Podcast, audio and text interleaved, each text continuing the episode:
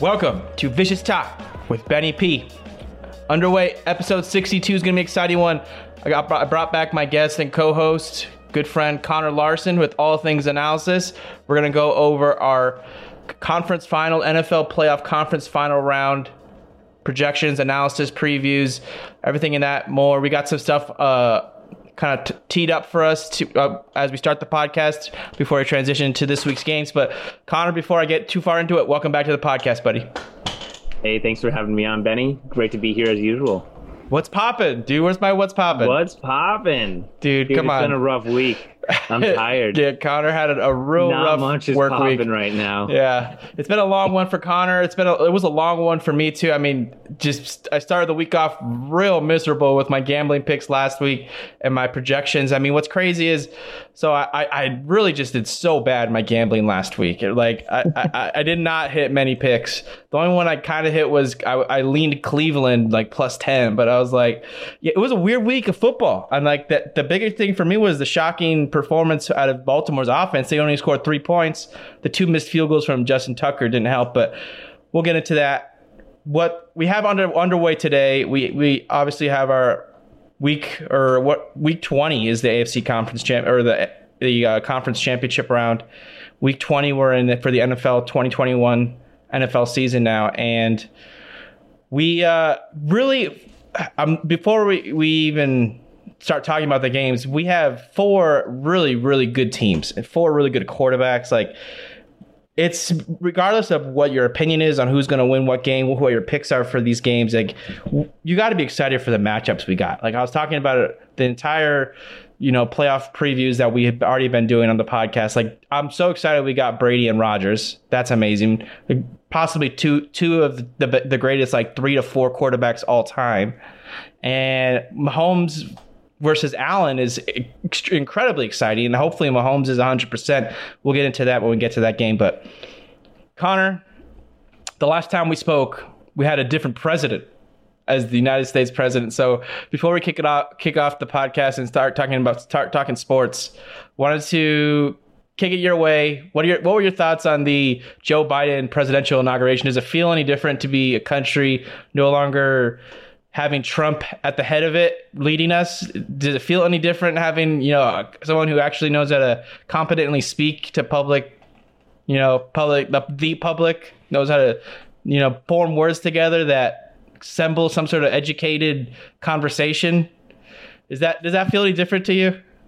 Well, the argument could be made that when Biden's freestyling, he's he's no better than Donald Trump off the top of the dome. But uh, it, it it it was strange, you know, coming into this week. You, I was just a bit worried about some some other stuff that could pop off after the the Capitol riots, and you know, I I really didn't know what to expect in terms of what we would hear from Trump. You know, we know his Twitter account was silent, so is he going to pop up on the news? And he's he's been relatively silent, and you know, he didn't go to the inauguration the first time a president has done that in I don't know what hundred years or ever. Ever? I don't. Um, yeah, right.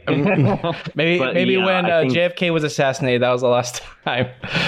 Right. Yeah. And a live president didn't attend the new inauguration. Well, you know, Obama, was there, Clinton was there, and uh, George Bush was there. So even though Trump wasn't there, we had three previous presidents showing up, uh, and, and and everything seemed to go off without a hitch. So you know, we have a, a new president, and luckily the transition was was peaceful this time around. And I'm glad everyone learned a bit of a lesson. They definitely reinforced uh, the inauguration with the, the the armed guard, the military there. Um, Yeah, my The cousin strong was military actually presence. there, which is cool. Um, so yeah, it's uh, it's it's nice. You know, I'm glad democracy prevailed in the end, and America is still America.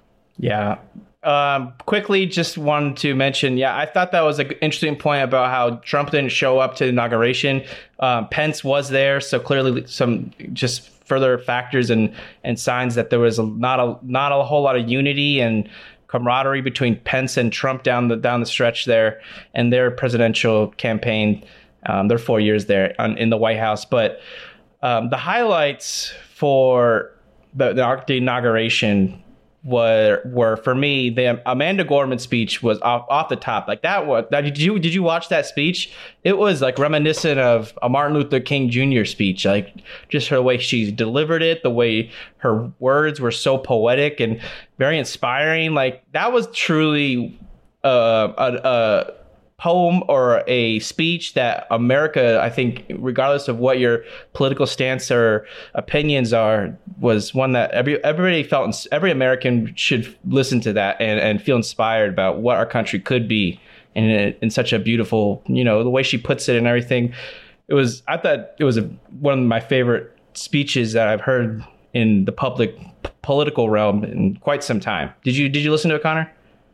Uh, no, not specifically. Uh, not at all. Actually, I, I, didn't catch any of the uh, the inauguration besides uh, just the Bernie memes. Oh, you got to listen to uh, this. Yeah, that was the other highlight for me. The Bernie memes. Bernie really blowing up with these memes of it. It was funny. He was just sitting there in his coat that you, he had the other meme in where he's like, "I'm here asking you today." It was the same coat that he's wearing in that one too. So it was, that was funny. You only need one good coat. yeah, and then the mittens became a story and everything. That was just that was a good one. That was a good storyline. Um, another one on the day um, was the Trump, the Donald Trump note that apparently he, I mean, it's a it's a custom for the residing president to leave a note in the um, what do you call the resolute desk in the Oval Office. So apparently Trump left Biden a note, and uh, hopefully it'd be interesting to see what that kind of said in it. I, I, mean, apparently it was gracious, which doesn't really sound exactly like Donald Trump, but you know, it'd be interesting to see what he wrote in there and uh, I don't know that we ever will, but you know that would be that'd be pretty neat. And then the other thing on, on the day, the last note I, I had for the inauguration was right from the start, Biden signed, I think, 17 executive orders. So clearly, just a strong sign right away for his his new regime. There's going to be a lot of change, and there's a lot of um, symbolism in just the the fact that your first day, Trump did something very similar when when he took office after Obama but just clearly it, it's crazy that within a four year time span, we're getting such drastic change again. And clearly, the Trump administration had a lot of things that went wrong, and, and some people would figure went right. And, you know, I think Biden, at least with these actions that he took early on, clearly wants to make some sort of change and he thinks he could do better. So I don't know. Hopefully, he can. Yeah, I think what we're going to see from this president in this this new um, this new team of him and Kamala is going to be, you know, preaching science. I don't know if you saw Fauci; he was wearing a, a mm-hmm. lab um, style uh, mouth covering in terms of his face mask. And so clearly the beakers and all the measurement tools.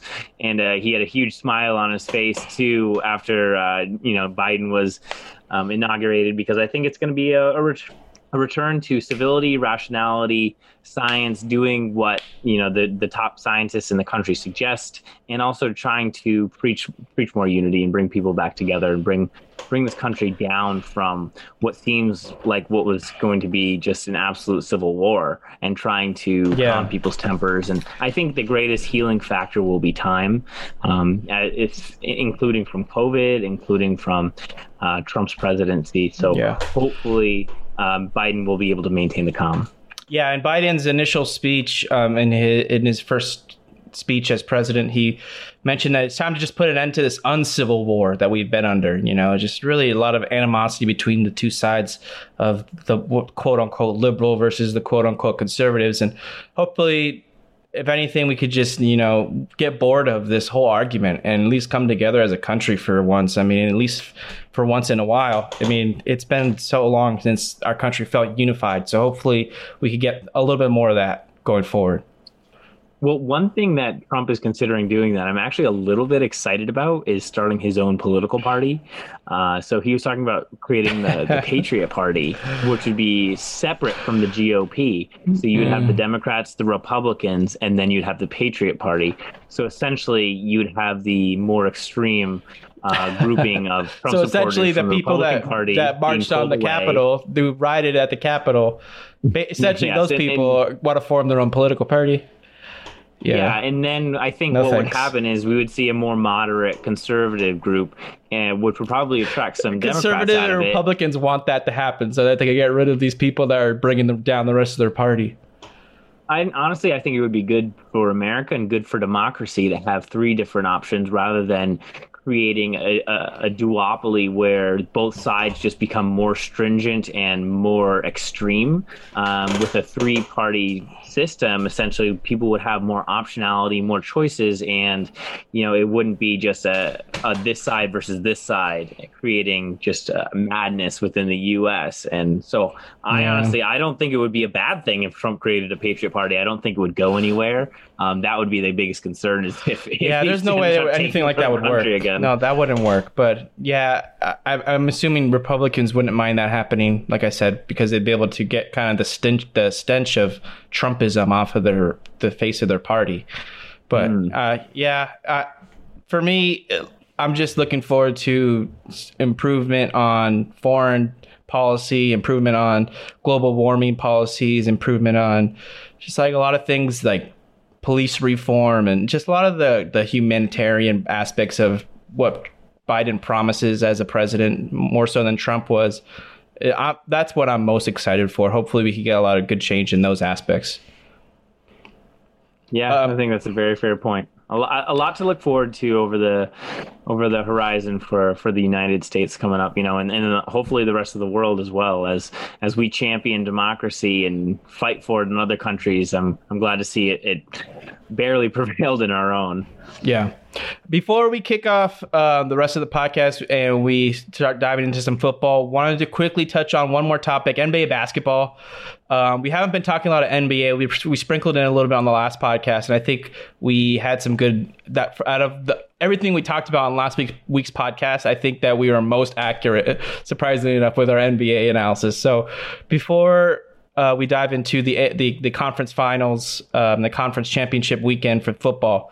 We have uh, basketball going on, and since the last time we spoke, for me, really the theme going on in the NBA that we didn't talk about last week was this COVID situation in the NBA. The COVID outbreaks are starting to really become um, the main storyline of this year's season for the for the NBA league, and reminiscent. It's reminiscent, honestly, of the ma- Major League Baseball season last year, MLB season, where they had the heavy breakouts in locker rooms like the Miami Marlins and the St. Louis Cardinals, and uh, I think the Royals had some.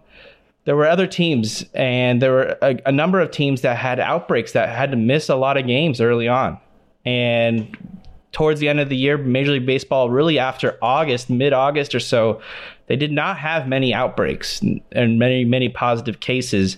I mean, most notably, honestly, Justin Turner in the World Series when he had to come out mid game um, to, you know, when the Dodgers won it. And for me, it, it reminds me that, you know, in baseball, the Cardinals and the Marlins are two teams that I think of that, you know, they had early setbacks with the COVID situation and they finished strong, like especially the Marlins. Like the Marlins were one of the better teams in baseball down the stretch last season. And the Cardinals played well in the postseason when they, they lost the, uh, the wild card game to the San Diego Padres. But for me, I'm linking teams like the Grizzlies in the NBA, the Grizzlies, the Wizards, and the 76ers to these this kind of storyline because I think especially the 76ers, they may become a dark horse for the NBA finals or at least the to come out of the East because this is the kind of setback that's going to it's going to have some sustained consequences. And there's like Seth Curry was playing out of his mind before he tested positive, and then they had all, a, a lot of players, you know, miss about a week's worth of games because of the contact tracing situation. And the 76ers might be a team that comes on strong late in the season and becomes, you know, a little bit of a dark horse um, for the Eastern Conference. I think that this this kind of will help them overcome more, but the Grizzlies are another team that, uh, and the Wizards, right? Two teams on that playoff bubble that, if you could look at their odds of whether or not they make the playoffs, they might not get much lower than they will be in about a week or two. So keep an eye on those. I think, honestly, those three teams, the Grizzlies, Wizards, and 76ers, can all re- make the respective playoff pictures in their leagues. I just want to touch on that because I think that this this COVID situation is very discouraging. But you look at how Major League Baseball overcame the situation when they had, you know, they were back, their their backs were uh, backed against the wall and they were backed into a corner. And Major League Baseball was able to, you know, settle down, you know, enforce stricter policies on the COVID and, and uh, coronavirus rules and regulations that they had to enforce throughout the season and ended up working down the stretch. And right now there's been 18 total postponements in the NBA. Hopefully you know there aren't there aren't too many more. But what are, what are your thoughts on how this has affected the league as a as a whole? What's this COVID pandemic league? I mean, a year looked like for you in the NBA. Honestly, I'm a bit surprised by how um, non-effective the NBA has in having their season go on without any hitches because we saw a pretty successful NFL season this year and I feel like the NBA could have learned a lot from what the NFL did well in terms of the game day testing, testing every day at the facility. You know, we had issues in the NBA where where guys are on the court and we know they're active and they're not able to stop these games like how how is this still happening where we don't have the the rapid testing the same days as guys coming onto the court. It doesn't make sense. And, and this so whole they- testing process never makes sense in sports, honestly, because I do hear that they get tested like twice a day. But the the rate at which the results come in is the question, and I don't know. I don't, it doesn't seem like everybody uses the same tests. Like I've I've heard so many different stories about what different tests do and how fast they turn around and how effective they are. Sometimes, like there's just so many different variables. Right, and and what one thing to take into consideration is you know this isn't like the bubble where they were able to isolate everybody and to have them get tested in the same area by the same people. So each different stadium and each different city has different people doing their testing for them, and and they have the different te- types of tests, whether it's the PCR, the rapid test available, and so th- this is something the NBA is currently work working to try and figure out is to how do they get more active and more responsive testing in each city and to have consistency going into each game so that they don't have these outbreaks within teams and they don't look foolish. I think this is definitely a, a huge stain on what we perceive Adam Silver as the best commissioner of, of all the major sports Yeah. right now. It's crazy. This, a is big- this a Silver's big biggest. blunder. Yeah, this is his biggest blunder yet so far throughout his his tenure as the commissioner. has he, he's had a pretty smooth smooth ride thus far throughout his tenure. I mean, really the only confrontation or the only difficult situation he had to handle so far was besides this pandemic situation was the Donald Sterling scandals with the Clippers when he first came in as commissioner. And really, this is it. Besides that, they they managed the bubble really well last year, and I know the players didn't love that didn't love participating in that and didn't want to renew that situation with the bubble again this year. But uh, this the the way that COVID and coronavirus has spread through the league this season is the biggest blemish of Silver's tenure so far, and so we'll see if he's able to. Because really, uh, Bill Simmons made a good point on his podcast last last time I heard him talk about this was Silver needs to be a little bit more like David Stern was, and you know he needs to be kind of an asshole. You know, needs to you know lay down the law. You know, if these guys aren't going to listen to the rules and regulations, there should be severe penalties that at, le- that at least you know set the the benchmark and set the precedent for that. You know, this isn't going to be okay. That they the league's got to get this under control because they need to reach a certain amount of games in order to make the money that they were promised. Everybody was promised this year, and players, coaches uh, organizations, owners, the league, like everybody's money and, and checkbook is is relying on them reaching 70 games a team about, and that's important to everybody. So they need to buckle down. You, you know, it's not going to be fun that you they these young players got to social distance and can't hug each other after the games and stuff like that. But any sort of which I mean, obviously makes zero sense. People question all the time how they can't, you know, high five and hug after the game when they just sweated on each other for 40 minutes, but uh, for 48 minutes. But yeah, the any sort of infinitesimal reduction of the risk, it's worth it. You know, they gotta they gotta get this under control. Yep, totally agree. All right, Connor. Uh, some some NFL news before we hop into the championship games. Last notes: the Detroit Lions hired Dan Campbell as their head coach going forward. The Lions got their guy. It looks like Dan Campbell, 22 years of NFL experience, 11 as a coach. He was the assistant head coach and tight ends coach for the New Orleans Saints since 2016, coming from New Orleans. Um, so Dan Campbell is heading to Detroit from New Orleans. He was the interim head coach for the Dolphins in 2015 when he took over a one and three team. The Dolphins were, and he guided them to a five and seven finish.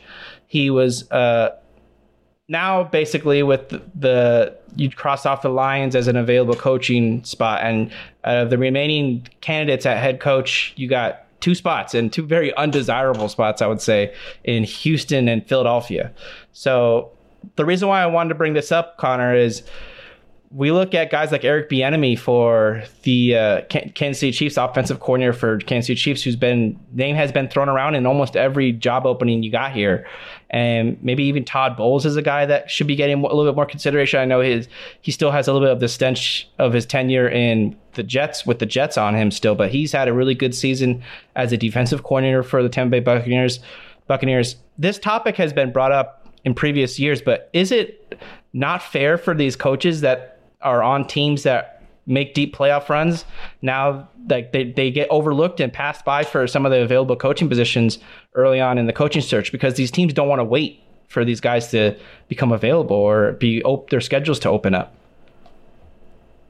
I mean, yeah, it does it hurt the coaches for sure, but does it hurt the teams that are also hiring the coaches that aren't in the playoffs? Uh, yeah, as well. You know, because you think, all right, if I'm going to hire a coach, I want to hire a coach from one of the more successful teams that are still in the playoffs because that means that coach is probably doing a pretty good job. So, yeah, whoever's making that early hiring decision and not interviewing coaches or not giving them their fair due they're essentially uh, hurting themselves in the end. And I mean, I don't know if you saw the Dan Campbell press conference, but I mean, that guy seems kind of freaking insane. yeah, about that, you can t- knock us over, we'll get back up and eat your, your kneecaps yeah, off. a kneecap. And we'll, we'll, bite the other kneecap and take a chunk out of head again. what the hell is this guy talking about? Yeah. You don't think Eric Bieniemy could do a, a, better job than this insane storyteller right now? Like, I, and, yeah. And you, you, almost have to wonder too: does race play a factor in this? Again, you know, we have you the two guys you mentioned who were passed over were both black coaches, and the guy who was hired was a white coach. And it sucks that. So, when, when you take into always, consideration yeah, exactly. and race, it does doesn't it doesn't really seem to totally make sense here. Yeah, and th- that the the the conversation of race and how that factors into the diversity for coaching staffs across the NFL is, is honestly a good transition to the last point I want to make about the coaching carousel. We're seeing Raheem Morris, the interim head coach for the Atlanta Falcons last season, found a home for the Los Angeles Rams. Perfect fit, in my opinion, going to the Rams as their defensive coordinator for next year. I, honestly, Morris felt like the the best available defensive minded coach on the market. And he did a great job for the Falcons when he took over as interim um, this last season. And I think that that was a that was a great signing for the Rams. Um, on, the, on the getting back to the point with Bieniemy, I mean, Bieniemy feels like a good fit for Houston, possibly. I know Deshaun Watson want, really was trying to campaign for him to go there, and really the Houston situation has just become such a mess. They can't trade Deshaun Watson. You can't if, if Deshaun Watson's available anybody without a bona fide number one tier starting quarterback should be offering whatever whatever Houston wants. I would I, if I if I'm Miami with Tua, how that was a rumor. Like I would say, yeah, take Tua, take whatever you want. Give me Deshaun Watson. Like give me out. You want you want six picks? Okay. Like Deshaun Watson's the kind of quarterback that leads you to an NFL an NFL Super Bowl, and I, I would I would give whatever you want basically. I mean, obviously, you're not going. There's there's some limitations, but I mean, at some point, you find the limit. But there's not. It's way up there. I mean, Deshaun Watson's one of the t- most valuable five guys in the NFL, probably, and so those guys don't become available via trade. So if there's any any chance that the guy's leaving, if I'm another team, another football organization, I'm tra- I'm making a call because that that would be very interesting to me. I mean, imagine if Deshaun Watson went to New England as the new Patriots quarterback, how the NFL would just hate New England again. They would get back to excellence, and uh, they would be they would be the evil empire of the NFL if they did that.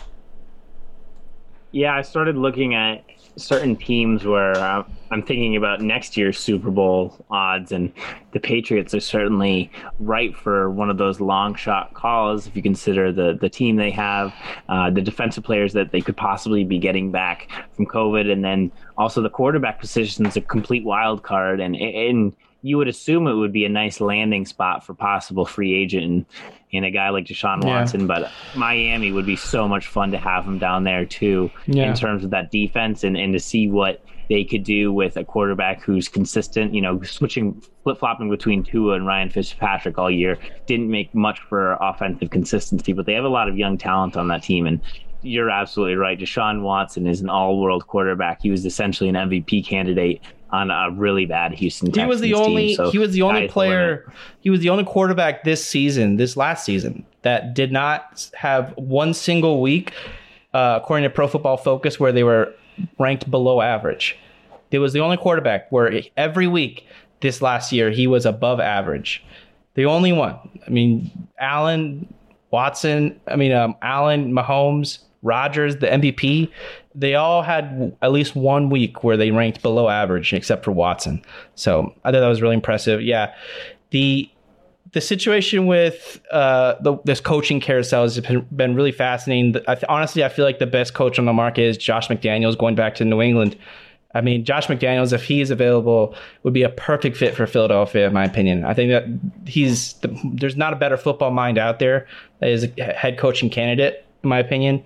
He still has obviously the st- the stench and, the negative narrative surrounding his situation when he was going to the uh, the Indianapolis Colts and then backed out of that that job. But I don't know if you if you have an opportunity, if you're Philadelphia and you have an opportunity to bring in Josh McDaniels as your head coach, you do it because that quarterback situation that they have is not one that a, co- a coach with light abilities would be able to handle.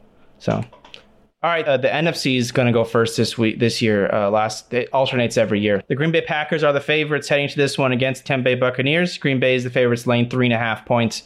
The Buccaneers last week they beat the Saints thirty to twenty. The Bucks are rated right now third in weighted DVOA.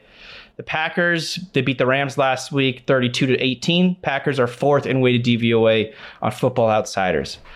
This is a just the epitome of an amazing, possibly historic f- uh, football NFC Championship matchup. I mean, Brady and Rodgers, just the scope of these two guys. These are the kind of players that you you t- you tell your ancestors and your grandkids that you, you watch these guys play. Like when people talk, the, our our grandparents and our elders talk about how they watch Joe Montana and, and John Elway and Johnny Unitas. Like these are the kind of players that we're talking about here, guys that are they're going to be, you know, mentioned in family tales, you know, for years to come. And Brady and Rodgers is what we've been aching for for the last decade. I mean, these are two guys that Rodgers the epitome of the ultimate. If you if you put together a quarterback with every skill in the world that you could possibly imagine, Rodgers has that skill set of a guy who you know he has everything you, that you look for. What he has, he, he could do with his feet when he needs to. He has a can of an arm, super accurate. It, the mind, he has a photographic memory. The guy is incredible. And and then you look at Tom Brady, and this is his 14th, 14th conference championship game. Yeah, isn't he third or fourth in the NFL in conference? If you if you put Tom Brady as his own team, I think he's like fourth or something like that in conference conference championship appearances now, and the guy is just reaching a, a standard of excellence that will never be matched. We're never going to see this ever again. He's nine and four. Brady is nine and four in conference in conference play um, in this round, and it's just I mean he's he's played in ten of the last eleven conference championship weekends. Nine nine of those obviously with the Patriots, and just the consistency throughout this man's career. He's 43 years old. He's playing in his 43rd playoff game in this game. It's incredible. It's incredible. What are you looking forward to most here? I love the matchup. It's just completely historical between Rodgers and Brady, and you know we already had the the game earlier this season where the Bucks kind of stomped the Packers, and it's not what you would really expect when you see the tale of these two teams' season and the way Rodgers was playing all year as an MVP candidate, and so we have the the revenge game narrative as well for Rodgers, but Brady in one of his possibly you know last couple of seasons here. We've been saying that for the past ten years about Brady, but you know this could be the the only time we see these two guys play in the playoffs again. So Yeah. uh, to go from Brees and then on to Rodgers, and then possibly beating either Josh Allen or Mahomes in the championship. That I would mean, be the if Brady were to do amazing. that, he would cement himself as the best quarterback of all time. he already has. He already has. in, in a way where it might actually be unreachable to ever top him. Yeah.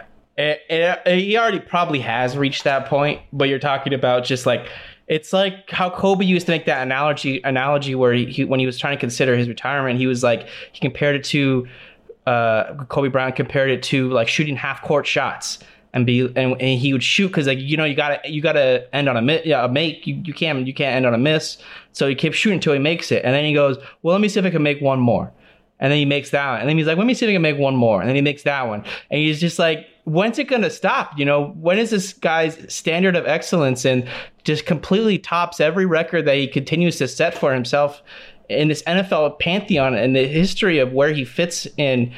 It's incredible. He's far surpassed his his counterparts and his and his comparisons as the greatest qu- quarterback of all time. I mean, you talk. I think he's Joe Montana. He's, I think he's doubled now conference conference championship appearances. He's now doubled the amount of appearances that Joe Montana had. I think Montana had seven, and this is incredible what we're what we're witnessing. And so, I hope everybody watching on Saturday just truly appreciates that. Um, but you touched on the matchup that these two teams had earlier this season, Week Six. Tampa Bay beat Green Bay in uh, just a whopping win, thirty-eight to ten. And you know the Packers were up ten nothing in that game, and then Tampa Bay scored thirty-eight unanswered points. Um, the Packers had two turnovers, two Rodgers interception uh, interceptions. One was a uh, pick six for Rodgers. Very uncharacteristic. He doesn't do that very often. His Rodgers is really his only bad game of the year. His only bad game. Every other game, it it was, I believe, nineteen. It was. Yeah, so by far the Packers' offense's worst game of the year. They had negative 21.73 expected points added. That's 23 0.55 worse than their second worst game. Uh, that was their second worst game as an offense was Jacksonville Week 10. So it was just the question that you have to ask yourself was was that game an outlier or what can we take away from that first matchup? Because really Tampa Bay knew what to exploit. They pressured Aaron Rodgers, and that's the key. I mean, Rodgers gets pressured at a concerning just 14% of his dropbacks. That's that ranked 34th on the season. 34th most pressured. You would think that the key to every, I mean, every defense would think you, that you know you, when you're facing a quarterback as good as Rodgers is, like, a Mahomes or a Rodgers or a Brady, these guys that are elite, you have to pressure them. You have to make them uncomfortable. You can't let them, you know, just work their magic and completely walk all over you. And that's what Rodgers has done to basically every opponent he's faced this season. So the question is, what? So Rodgers has been pressured on 14% of his dropbacks, but the Buccaneers defense ranks third in pressure rate on the season at 27.2%. So where where are they going to meet in the middle there? Where uh, where is the pressure going to be for the Buccaneers defense this week? Because last week, similarly, Brees gets pressure on just 14.8% of his dropbacks this year for the Saints. And the Bucks defense pressured Brees last week on 20.6% of his dropbacks. So there was some compromise from the Bucks D, um, a little bit lower than their 27.2 pressure rate uh, on the season, but the Bucks defense clearly making making an effort to make Brees uncomfortable last week, and it showed. I mean, Brees basically handed that game over to the Buccaneers, and the defense for the Bucks is going to be the biggest X factor here because the Packers offense has been elite and historic this year. So we'll have to see, you know, how these matchups play out. It, it's going to be a, a big key to how the Packers are able to play as the game goes forward because the Packers are an elite first half team. They, I think, have the most points scored in the first half, or at least the highest point differential from first half, first half to second. And the if the Packers get out to a big lead, the weather might come into a factor late in the game. You know, if it gets cold, maybe Aaron Jones has a good game. There's a lot of just avenues and questions you got to ask yourself with how this game you think is going to play out because there are a lot of variables in this one. I mean, Tampa Bay in their own right is a very high variance team. So, what do you, how do you think this one's going to go, Connor? I threw a uh, lot out. I threw a lot at you there, but What do you I'm think? feeling a, a repeat of the earlier matchup to to a lesser degree, where I think the Tampa Bay Buccaneers are going to create a lot of issues in in terms of their uh, their blitz. Uh, I think they're going to create a lot of natural pressure with Ndamukong Suh and JPP and the, the linebackers on this team with Lavonte David and uh, is it Devin White? Um, Yeah.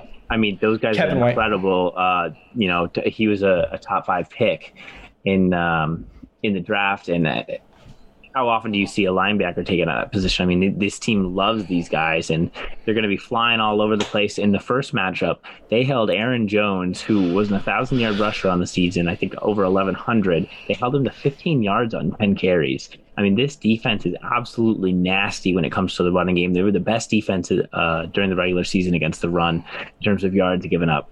And they get Vita Vea back this week too, who's an absolute run stopper up the middle, just an absolute gigantic man. And I don't think the Packers are going to be able to run the ball. And if you are able to create some pressure in a game where they're not able to run the ball, and Rodgers has to get the ball out of his hand quickly, it'll create issues where they're not able to get routes that open up in time, and it could create a lot of havoc for this Yeah. team. Um, I It think feels like- also Ronald Jones and Leonard Fournette are going to be able to run on this Packers defense too. Yeah. And the the the amount of talent that the um, the Buccaneers have on offense across all three wide receiver positions makes it very difficult for Jaire Alexander to shut down them all because Yeah. essentially this team has three number one wide receivers. So if you just look at at the talent on the two teams, um, it really should be the Bucks, but Rodgers is just playing better than any other quarterback right Exactly. now. That's what I gonna say. And so he he to me becomes the X factor because he himself could easily carry the Packers Yeah. past the Bucks, especially because we know how um, variable the Bucks have been on the season, and they do make a lot of mistakes. Yeah. I mean, buried in our long winded explanations here, we both had a lot of reasonings and a lot of ways in which we feel that the Tampa Bay Buccaneers could win this football game, which is crazy because obviously the Packers are the favorites. And I've heard eight, about 80% of the money on this game is on Green Bay and the Green Bay money line. Green Bay and the points and the money line. And it's a it's, it's a significant difference. Eighty percent of, of the bets placed so far on this matchup are about eighty percent are have been on Green Bay. So my thought is here. I mean, we're talking about a lot of avenues in which that the Buccaneers can be successful in this one, but there's also the big trump card with with Rodgers. I mean, really, you the only argument with Green Bay is yeah, but they have Aaron Rodgers, the Green Bay Packers, and Davante Adams, and Aaron Jones. Like these weapons that the Green Bay Packers have are elite in the NFL right now. I mean, Davante Adams and Aaron Rodgers are two guys that, I mean, possibly the greatest duo since Brady and Randy Moss, honestly. And whether or not the, Packers offense is able to score enough points is the key is going to be the key here because if if you like the Packers minus three and a half, I honestly think you take that and parlay it with the over on 51 and a half because I think that Green Bay is going to have to score a, a lot of points in order to beat the Tampa Bay Buccaneers in this ball game. I think that if Tampa Bay wins, this game could be correlated with the under. Honestly, it feels like because Tampa Bay wins, they're going to try to you know stifle Green Bay's offense at least to an extent. They're going to try to run the ball with the combination of Fournette and and Ronald Jones, who I Ronald Jones had a great game against Green Bay earlier this year. 23 carries, 113 yards, and two touchdowns against Green Bay in their first matchup. And I mean, it's this game is so evenly close because you look at how lopsided that first game felt, but really you take away the edge that the Bucks had on on turnovers. They had the two turnovers, one being the pick six.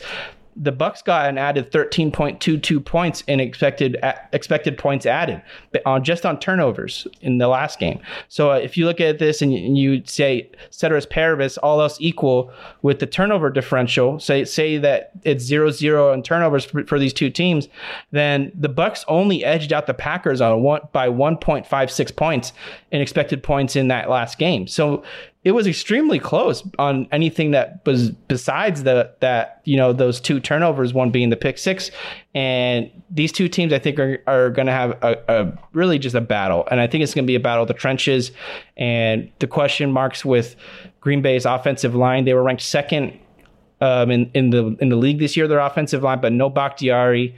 Um, Corey Linsley has been really anchoring their their center. He's the highest graded center in PFF. Um, according to Pro Football Focus, he's like highest grade center. Elgton Jenkins has been very versatile for them, playing a lot of left tackle after Bakhtiari went out, and I think it's gonna it's just gonna be a big question mark on whether or not the offensive line for the Packers is able to protect Rodgers well enough. And with with especially with no Bakhtiari, I know they've been playing well enough without him. I, I just don't know that they're going to be enough for Devin White and that Tampa Bay team that really loves to blitz and, and has a high pressure rate. I think I lean Tampa Bay plus three and a half, but yeah, I lean I lean the same way as well, and I think that the the betting public is widely not considering the strength of the schedule the Packers had on the season. They had the worst strength of schedule of any team in the NFL. And it, becomes wildly apparent if you just Google the Packers schedule and you take a look at the teams they played. I mean, going back to November, is they they beat the Jags by four, they lost to the Colts by three, and that was the Bears, Eagles, Lions, Panthers. I mean, these are really just the the bottom of the barrel teams that they were beating up on. Now, you, do I blame them for winning against bad teams? No, you you can only play and beat who you play, but against the, the better teams in the league, they, they they lost to the Vikings, they lost to the Colts, and last week that the game against the Rams was was pretty close against a nine fingered yeah. quarterback, and Cam Akers looked pretty good. So I, I, think that Ronald Jones and Leonard Fournette could exploit the running game here. Uh, Ronald Jones should have had a bigger week last week uh, if it wasn't for a couple that of holding, calls. calls. Yeah, yep, absolutely. But that that also is a risk factor when you talk about Tampa Bay because they were mo- one of the more heavily penalized teams on the year. So yeah, well said. You could say if you took away the penalties, but that's something they do consistently. Yeah. So it's hard to take that away and eliminate. It feels like Tampa Bay on a talent basis should win the game, but it is it is just a, a, historic season for Rodgers. But in a game, I think is more of a coin toss. I'm just going to take the points. Yeah, I. Uh man, this game is. We're talk. We have a lot of you know this should happen, but or if this like if that like this game is so close. These are all four teams. exactly. This game. That's why honestly, that's why I've been struggling in a decent amount of my playoff bets because I'm picking the winners generally. I'm and you look at the ten games that have happened so far. I've picked basically the winner in nine of the ten games that have happened this playoffs. But the the, the gambling implications of you know how these teams compete against one another has been very unpredictable mm-hmm. in, in, terms of whether or not you anticipate a game being close or not on this postseason. It's just been really difficult to pinpoint which teams are going to show up when because I mean a lot of people were high on the Baltimore Ravens last week. A lot of people were high on the Seattle Seahawks against the Rams in, in the wild card weekend. Cleveland had a big upset against Pittsburgh, and then Cleveland covered last week against Kansas, against Kansas City. It was just like a lot of things that NFL betters and and the casual betters um, in the NFL and football gamblers just are, aren't aren't seeing are are having a hard time anticipating, and really it, it just goes to show that this this playoffs has been pretty exciting so far. Last week was certainly a weird week too in yes, terms exciting, of the game perspective yes, because instead of unpredict- we, we yeah. had two quarterbacks, you know, Lamar Jackson and Patrick Mahomes knocked out midway through the games, and then also that, that, that, Buffalo and um, Baltimore game. We, we had mentioned on the podcast, you know, the game's up in Buffalo. Check the weather forecast before you bet the over because there's a chance for wind, and anytime the you're in Buffalo, there's super- a chance for rain yeah. too. And every single ball that you would see on replay would tail off four or five feet to the right, and yeah. there were lots of long balls to Marquise Brown that were missed, to Stefon Diggs and John Brown that were also missed. You know, Allen and Jackson were both clearly off, and wind was a huge factor. So that game certainly w- did not have the fireworks we were hoping for or yeah. looking forward to seeing. I think this weekend, though, I, we're hopefully returning back to more of the uh, offensive fireworks that we can uh, look forward to. Yeah, I think the wind in that Baltimore Buffalo game was very unexpected. It seemed like uh, most of the weather reports you had leading up to that one didn't anticipate the wind having such a factor. Um, but the, the, weather in Green Bay on on Saturday for this game, if you're looking at that, I mean, a lot of people have brought up the the weather being a, a negative thing for Tampa Bay, coming from obviously Florida, about a warm weather team. It's not going to be a big deal for Brady, obviously, and Gronkowski, but a lot of this team hasn't played big games in cold weather. I, I wonder if Green Bay's Week 16 game where they dominated Tennessee in the snow. I wonder if that's going to play a factor and be as an advantage against Tampa Bay in this one because not they're not that far removed from a playing a game in the snow. If this game gets sloppy like that, I wonder if if you know Green Bay leans more on what what succeeded for them last time out, just week six, 16. That's just what three weeks ago now, four weeks ago. So that's not that far away from you know they dominated Tennessee in that game. I don't know if you remember it, but yeah, that one was not close. They I think they they, they took an early lead, elite, uh, early lead in that game and never looked back. So. Um, for heading in just into my the round out this game now. Uh, I'll list off some of my bets for this one I'm looking at. Like I said, 80% of the money on this game is on the Packers and their money line. So keep that in mind. If you pick Tampa Bay, you're picking against a, a good amount of sharp betters. So just the smart money apparently is is on Green Bay in this game. But but you know that does, just shouldn't discourage you too much from t- picking Tampa Bay because obviously we we've listed out all the factors that we think Tampa Bay sh- should be getting more credit and, and, and more thought as a serious serious potential for an upset here. I mean, which is why I have my hunch, my value bet for this game, Tampa Bay money line plus 160. I think that there's some value in that. I mean, Tampa Bay is a team that shows up in a lot of the advanced statistic categories as one of the best teams in the NFL this year. Not to say Green Bay's not there too, but Green Bay isn't there on defense in most of them, and their offense isn't head and shoulders better than Tampa Bay's when Tampa Bay's offense has played as well as they can and as well as they they have been in some of the weeks lately. So we'll see what happens there. My smartest bet though here is honestly just tease the Bucks to plus nine and a half and tease it with the over. Tease um, the over down to I think 45 and a half or so. Should be right around where you tease that down to. And I, I think that should be a good bet there. Um, and that that was honestly the smartest one I could think of. I also have I, I think Green Bay in the first half is if you like Green Bay, I think that's where you get the money. Green Bay minus two and a half in the first half. Like I said, one of the best first half teams. Maybe Tom Brady. He's kind of infamous for his slow starts on these big conference championship games. Really known for coming on strong in the second half. I wonder if that plays again in this one. Props I like. I like Robert Tonyan to score the first touchdown in this one. That's plus eleven hundred some good value there. I think I think Tonyan he's the only guy. Do you know Tonyan is the only pass catcher, the only pass catcher to have over 40 targets or o- over 40 catches this year without a drop. He didn't have a drop this season. He hasn't dropped, he hasn't dropped the ball since 2018. So I, I like Tonyan in this game plus plus 1100. Incredible. I also I like him for anytime touchdown odds as well plus 150. I think Tonyan has a score in this game. Um, Bucks gave up nine touchdowns to opposing opposing tight ends this season. And like I said, Tonyan hasn't dropped a pass this year. And he um, also I, caught 11 touchdowns on the regular season. So 11 out of yeah. 16, if you think of that that as your odds, you're in pretty good shape. Definitely. I also like overs on Leonard Fournette's rushing and receiving yards, 69 and a half. I like over Ronald Jones rushing yards, 30, uh, 35 and a half. I think, I think both those two guys have good games. Chris Godwin, receiving yards over 63 and a half. I like Davante Adams for over receptions at six and a half, as well as Allen Lazard, more than three and a half receptions. And I like Allen Lazard on his over on yardage. I think Allen Lazard is a good value play for DFS. His uh, over under yardage total is 45 and a half. Yeah, that the Ronald Jones line seems way too low. Uh, he had 62 yards rushing last week, 78 two weeks before that, he was inactive the game in between, and he was no Ke'Shawn Vaughn last week. I don't know if he, he played in this one. Thousand yards rushing on the season. I mean, this is a thousand yeah. yard rusher, and he and he's the line's 35 and a half. I mean, come on. Yeah, and, and Leonard Fournette, I think, like I said, I think both these guys are good plays this week. Leonard Fournette starting, starting to get some steam. He was looking like a guy that might not have a job next year, and then these playoff rounds, he's really solidified his his you know, respect in the league. He, he's a solid running back.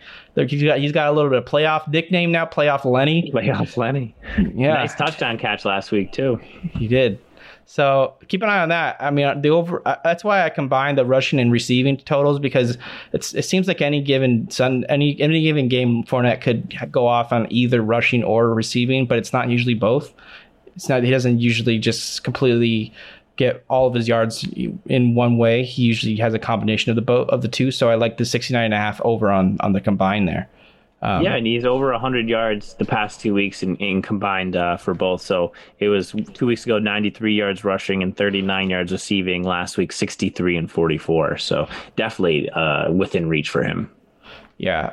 And just for fun, I, I would probably sprinkle a little bit on the. Uh, I, w- I would be cool sprinkling the overs on yardages for Rodgers and Brady. I think Rodgers, I think they're both right around 187 or so, 190. I would I would be interested in that too, just because it's more fun when you when you're when you're rooting for things that you want to root for.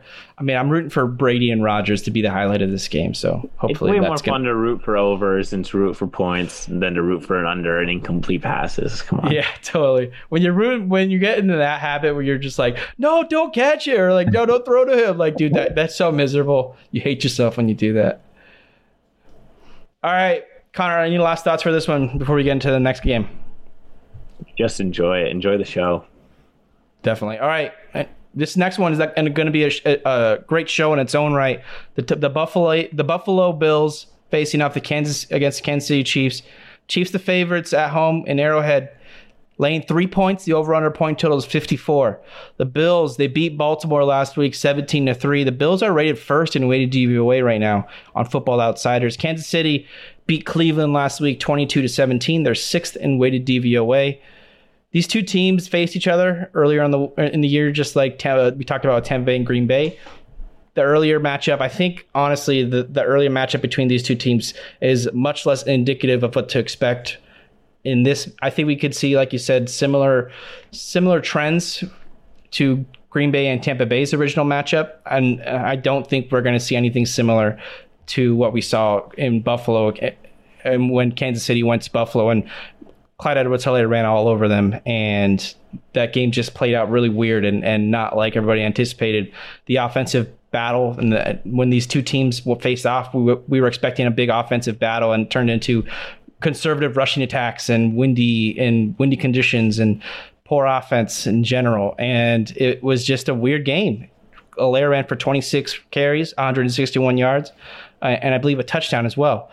Mahomes even ran 10 times, you mentioned, and I think that we're going to see a game that is not anything like that. I don't. I I, I just don't see how Helaire or the Kansas City rushing attack has that type of game, or that the Chiefs want to have that type of game against Buffalo in this game.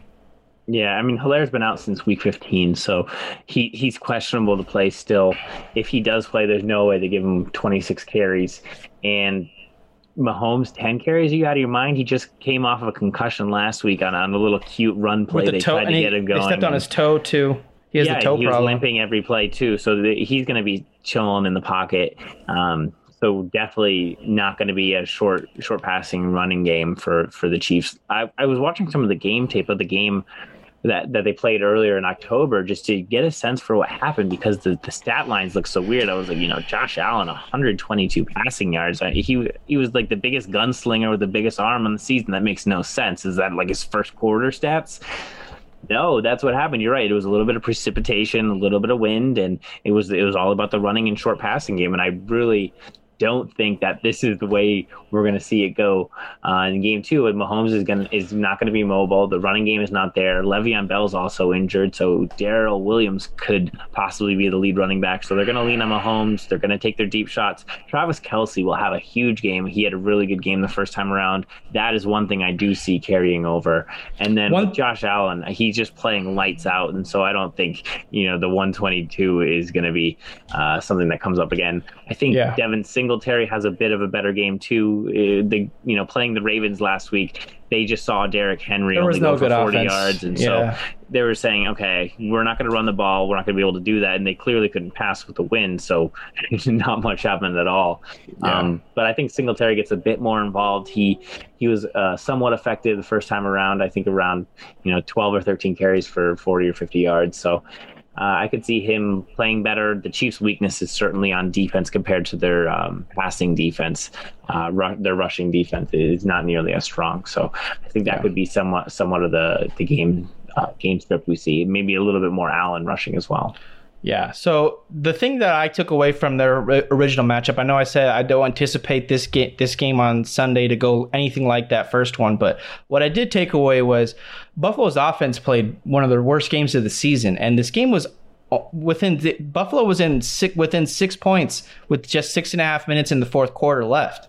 So they scored a touchdown pass to uh, Cole Beasley, six and a half minutes left in the fourth quarter, and the defense they played pretty well. Buffalo did, and they they basically told Kansas City, "We're not going to let you beat us deep. You're going to have to beat us with your rushing game."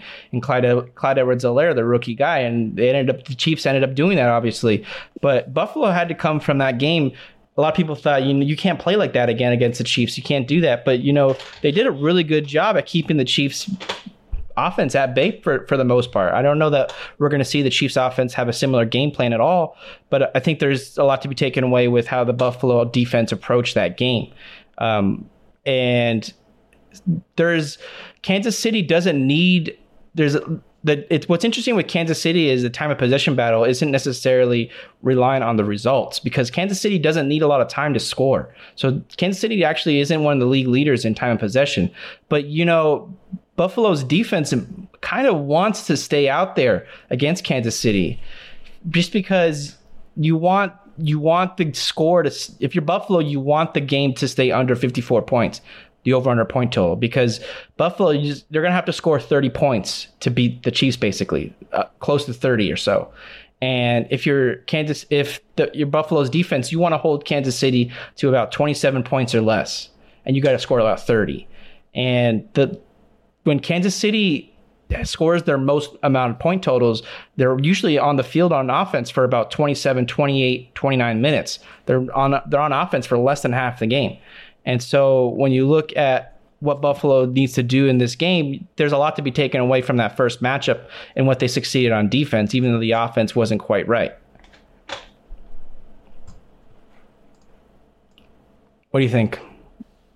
Yeah, no, I, I think we have the the right game line here, and, and you're absolutely right that Josh Allen's going to need to score a lot of points. If we're talking about the fact that they had a bad offensive outcome the first time around, they only put it and they put up 26. You know, to be able to outscore them in in a game where I think you know, last week watching Tyreek Hill and Patrick Mahomes and Travis Kelce kind of go bonkers before Mahomes went out with injury, I, I, think he he wants to really cement himself and, and say, no, this is still my league. Yeah. I'm the reigning Super Bowl champ. I'm the reigning MVP. And you know, well, there's I, a lot of that on the other side too. If, I Allen. didn't if I didn't sit out the last game, my stats would be the best in the league over Deshaun Watson and Aaron Rodgers. And you know, I I'm not going to pick against the Chiefs. Still, I, they were my number one team all year in my power rankings, and for me, there's still no reason to to take them off of that top spot. Um, most of their lapses on the season, I think, can be uh, explained with reason in terms of you know was it injury, was it matchup, did they take their foot off the gas pedal? Um, I this is a matchup we could see. This is a matchup we could see more than once over the next five years. This is a matchup we could we could be talking about the Bills and Kansas City um, as one two of the best teams in the NFL for years to come. So that's what's pretty exciting about this. It could be the start of kind of you know uh, Warriors. Uh, Cavaliers type situation almost. I know that that's they were in separate conferences facing off in the finals, but that's what these two teams seem to might, maybe have for years to come in terms of how quality their young cores are, especially at quarterback. Um, the narratives here, though, I mean, obviously Mahomes trying to solidify, I mean, trying to you know make his stamp as for greatness. The guy continues to just stack excellence on top of excellence on top of excellence throughout his career. He has very few blemishes in his short tenure thus far as the Kansas City Chiefs quarterback, but. Josh Allen has an opportunity here to solidify his place as an elite quarterback in this league, as a guy who gets mentioned in the in the Mahomes, the Watsons, the Allens, I mean the the uh, the the Brady's, the Rodgers. He, he has an opportunity to solidify his himself as an elite quarterback in this league if he's able to beat Mahomes and can in the Kansas City Chiefs in Arrowhead in this conference championship with cold temperatures. I think in the twenties uh, it's this is a big game for Allen and his career and what his career is going to look like going forward. I mean, if he loses this one, you look at a lot of people talking about is Allen is Allen the guy that could lead you to a Super Bowl? Is he the kind of quarterback that wins these big games? And that's that's not his fault. That's just going to be the case with the way news the news media breaks stories nowadays in the NFL. But we'll see how that works out. Another narrative is the Patrick Mahomes injury situation. Does this minus three line suggest that uh, odd, the odd makers consider Mahomes to be close to 100%? Or if Mahomes was, if he didn't have any injury questions and we knew he was 100%, would this line be bigger than three points? What do you think about that? Reigning Super Bowl champs at home. I would say the line would have to be bigger than three points, you know, considering that the team's top quarterback and top running back are, are both coming into this game dinged up. You know, so, what percentage do you think we're getting out of Mahomes, if you had to guess? I, I think we'll get 90% of what he can do because he is such a great pocket passer. And so the limited mobility doesn't impact his game too greatly. Um, I think the downside could be if he's not able to fully plant or extend on that foot with the injured toe. Could force some inaccuracies. That turnovers. could create some inaccuracy. You're absolutely right. And so we we did see a few throws last week where he, he came up a little bit gimpy and, and the balls weren't totally accurate. But if he's playing, he could be thrown off of one foot with the other one completely in the air, and I'd still take Patrick Mahomes. Yeah, I, I just had to pose the question. This line, this th- minus three line is often ones that odds makers put up just because they don't really know what else to do with it. Um, these two teams are very evenly matched, and the Chiefs are going to have, I think, like twelve thousand fans. So there's, there's, it's not going to be an irrelevant home field advantage for them. They do have the home field advantage over Buffalo, but Buffalo is coming from a cold weather state, so the cold shouldn't factor too much into an advantage one way or the other for either team.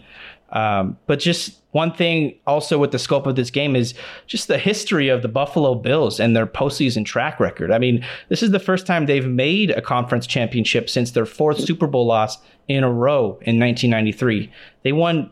Did, did you do you remember this? Because our generation, I mean, I, I was born in 94, so I, I obviously didn't witness any of this. But when you look at your NFL history, the Buffalo Bills lost four Super Bowls in a row from 1990 to 1993. They lost, to, I believe, to the Giants, to the Redskins, and two, two to the Dallas Cowboys. And they haven't really had any playoff success ever since then. They haven't made it past the wild card round, and so this is their first time playing on on conference in the conference championship since those occurrences back in '93. So. Uh, are Allen and the Bills players just young enough to com- basically be, be completely oblivious to what this playoff runs means to the the organization as a whole and and the city of Buffalo as a whole. Like this is a lot. This is a lot on the line for Buffalo. And these guys that are playing for the Bills feel so young that I mean maybe it's good for them that they don't really realize that this is a big deal to them and, and their team and their city because it's been a while since the Buffalo had any any sniff of a Super Bowl and those those four Super Bowl losses in a row are, would be crippling, and they were crippling for the Buffalo Bills. They would be crippling any franchise. Yeah, definitely. Uh, I don't think Josh Allen is uh, ignorant to the history of the Bills and Bills Mafia. I mean, he he was out there last week and he was so amped up by the crowd and, and talking about how he wanted to really just impress this fan base because this is his you know his biggest opportunity to do so. And i don't think he's going to let this moment surpass him and and just be totally bewildered like he has been in the past and previous seasons. You know i think he puts together a decent game. Um, but yeah, this team does not have a lot of playoff experience, and they don't have a lot of you know senior leadership when it comes to the the main guys on offense. So you know, does Diggs, you know, can he continue to play well, um, or does he let his emotional state that has impacted him negatively in the past on the Vikings in the playoffs specifically when he threw a temper tantrum on the sideline? You know, if they start to get down to the Chiefs, which is certainly possible, a couple quick Tyreek Hill bombs, they're down fourteen nothing, and do do we see these guys kind of fold in, or do they have the resiliency? Um, mm. That's that's kind of the question that we're going to see about the Bills this year, because they they kind of are untested based on the past decade or so of just having no experience. Yeah, well, over the course of the last decade, from a playoff perspective, they're untested. But I could argue they've been very tested in the last two rounds just in these playoffs. I mean, you look at last week. If you told me that the Bills' offense was going to score just 17 points, and and they, I, I, I forget the, the specific raw data for the for last for last week's game for Buffalo, but they their offense was not very good last week. And if you told me that they were, you know, not if the if Josh Allen I think threw for less than what 220 yards or so, 240 yards. If, they were they didn't play if they played that poorly on offense last week, you could have I would have given given you you could give me 10 opportunities. I would have said the Ravens won 9 of them. And they dominated that game, keeping the Ravens offense to just 3 points. I know the two missed field goals were big for them and I don't know that they get that big of a break against Kansas City, but there and then you look at the game against Indianapolis, the the the the Colts the game the week before. I mean, that was a battle. It was a grind. And they overcame, you know, they had the fumble lost at the end of the game and that was not called a fumble. You know, they they, they let the Colts try to make a comeback in that one and Buffalo you know, was able to overcome that hurdle and Buffalo's offense was not rolling against Indianapolis. They got behind early and they had to come back. And Allen had that. I, I still think about that play where Allen turned a QB draw, a QB power into a, touch pass to Dawson Knox in the corner. That was those are things that Dawson Knox um, in the corner. Those are the kind of things that separate a good QB from a great QB. And I think that Buffalo is on the verge of making their mark as a team that is just as good or, or, as Kansas City for the rest of the way going forward in the NFL for years to come. I think that these two teams are the going to be the benchmark teams that that you you're going to want to say when you're trying to put together like the, the Eagles and the Lions these coaches that go into new to new organizations this next year, you have to look at your team and be like, how do I compose my roster to beat the Chiefs? How do I compose them to beat the Bills? How do I compose them to beat, you know, the best teams in the NFL, the Green Bay Packers, the Tampa Bay Buccaneers, the Saints? Although the Saints are going to be aren't going to be very good next year, I'm assuming for a lot of different reasons. But you know that you know what I mean. Like that's that that's going to be something that the Bills are going to be a team that you have to think about how to beat them, and this is a big game for them in terms of just history for for all these guys' careers, for Josh Allen's career. I think that we got to see a good game in this one. We got to see a good matchup.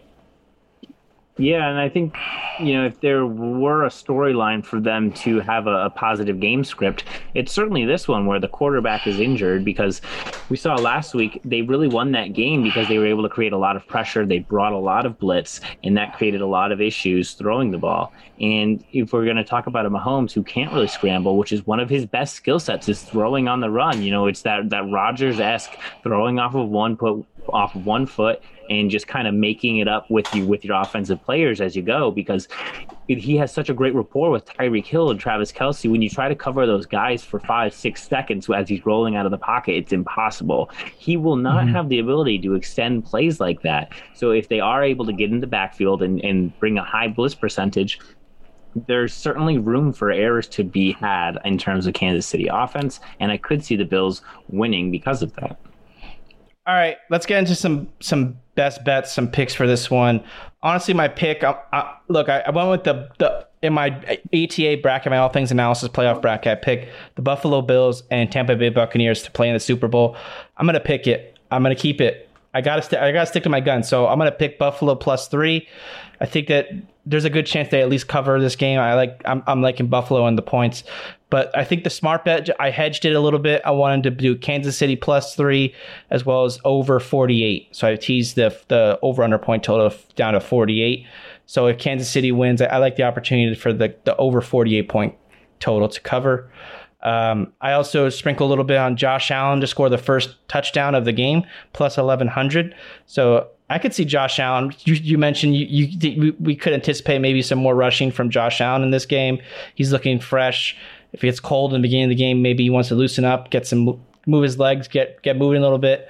I could see him scoring a rushing touchdown. And Zach Moss, the, the, the, the guy who led the team in, in terms of rushing touchdowns from the running back position, is going to be yeah. so it gets down to the goal line. Game. He might be he might be the one that gets his number called. I like it.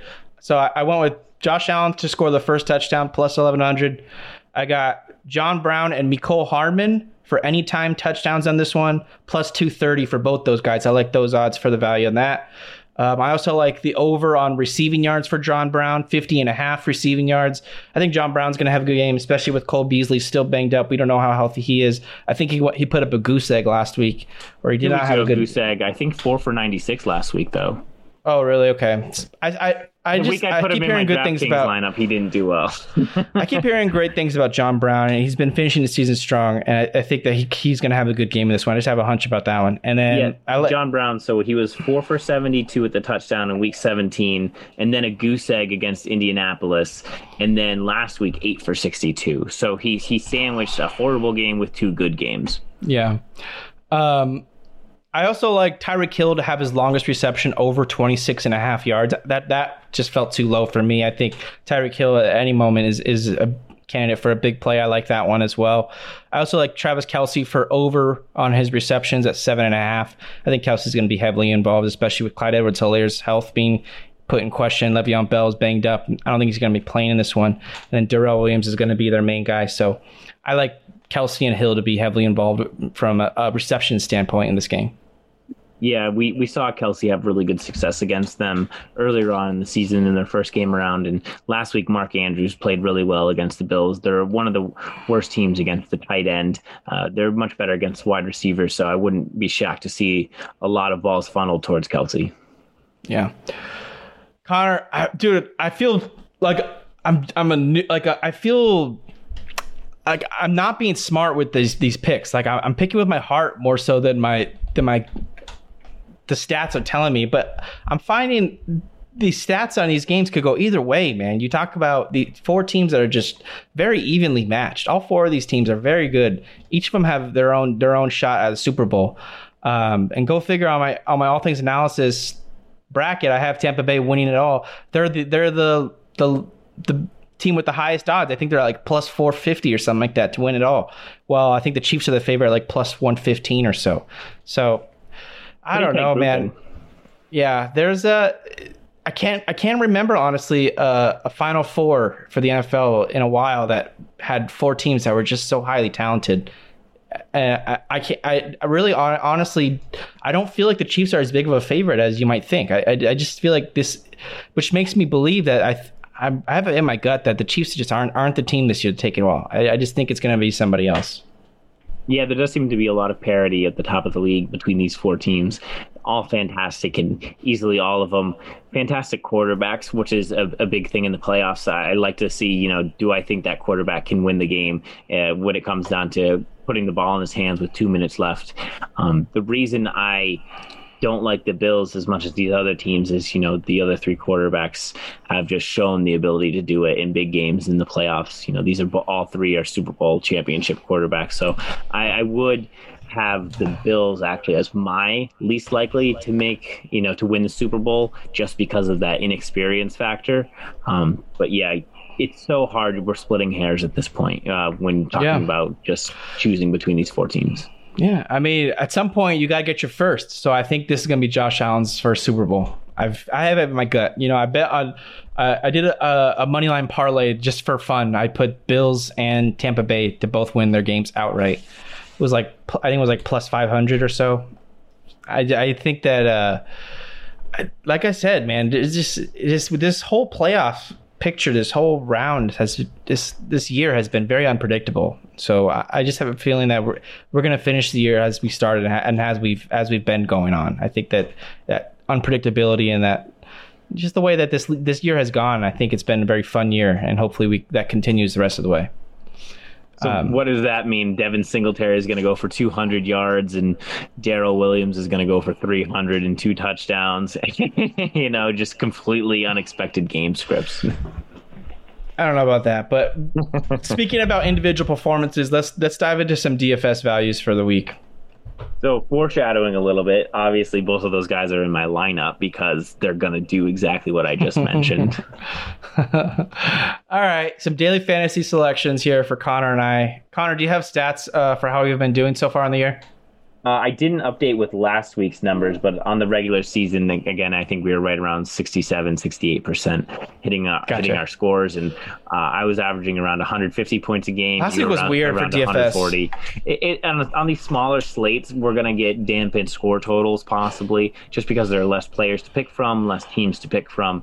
And, you know, when you have those games where the, the top quarterbacks and, and multiple get injured and you, you have a, a wind game, it just it's really not going to make it easy conditions for DFS scoring and fantasy scoring.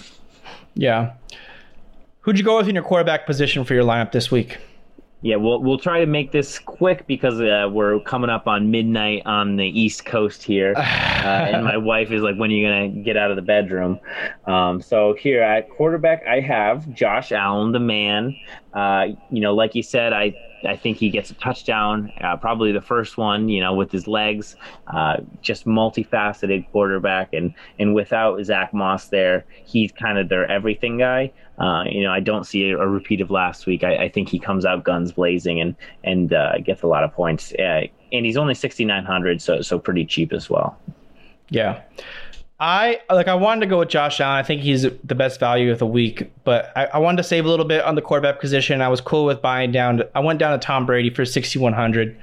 My thoughts here is: look, the most likely outcome for this game is Green Bay comes gets out to a, an early lead, and if that's the case, I like the opportunity for Tom Brady to continue to throw the ball, especially in the second half.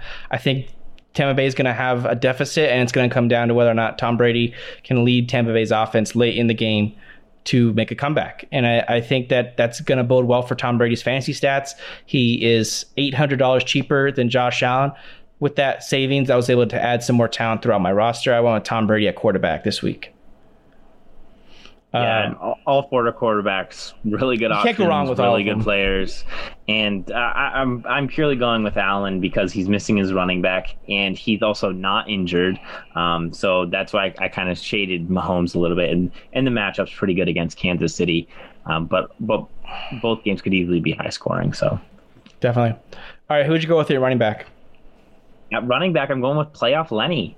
Uh, I love the matchup against Green Bay uh, the worst run defense of the the teams left. Uh, and you know, Aaron Jones is going up against Tampa Bay. He was 10 for 15 uh, the first time they played this year. And uh, that is going to get Vita Vea back, you know, a really great run stopper. So I don't think it makes sense this week to pay up for the top running back, even though Aaron Jones is clearly the best guy. Uh, I'm going with Leonard Fournette because of the matchup. I like I like Fournette this week. I wasn't able to fit in my lineup because uh, I paid up for some some other pricier options. We'll get to, but uh, I do like Fournette this week. I went with his counterpart to save some money. Went with Ronald Jones for forty six hundred dollars. I mean, it wasn't that long ago that Ronald Jones was considered the lead guy in this backfield, the one that everybody wanted for fantasy purposes. And uh, Ronald Jones looked good last week, and like you said earlier, he had a run or two that were called back. That I think he had like a 45 yard run that was called back for a holding call. And I know he looked a little gimpy when he slowed down, but he he's he gets another week of rest. He gets a little bit more time to you know heal up for that quad injury he's nursing. And for just forty six hundred dollars, I thought that was a good value. with Ronald Jones in my RB one spot, I was able to spend up in other spots to to uh, you know compensate for the savings that I'm getting from Jones. Yep. So I, I like that too. Uh, I was considering Jones because he's really the more explosive of the two running backs. When you talk about you know the ability to break off a long play, he's done it a few times this season. Uh, I remember a game against I think Carolina. He broke off like a 90 yarder. So certainly that's in his wheelhouse. Um, for my running back two, I'm going with a guy who doesn't really get it done on the ground as much as through the air. I'm picking Devin Singletary again, uh, a game where we think it's going to be high scoring.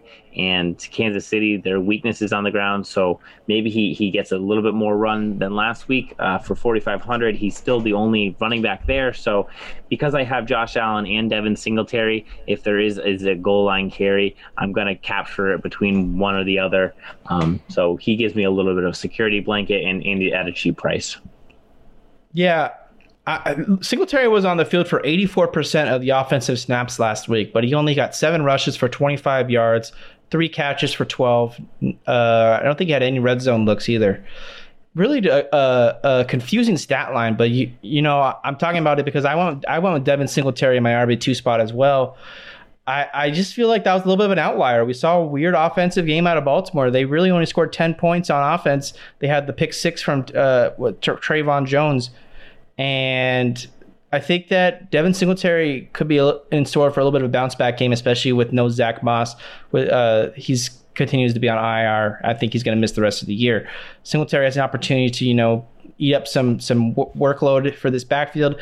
If Buffalo gets a lead, they'll rely heavily on Allen and Singletary to keep the bo- the ball uh, the clock moving on running plays and such. And so I think that uh, for just forty five hundred dollars, I think that's a good value at your running back two spot.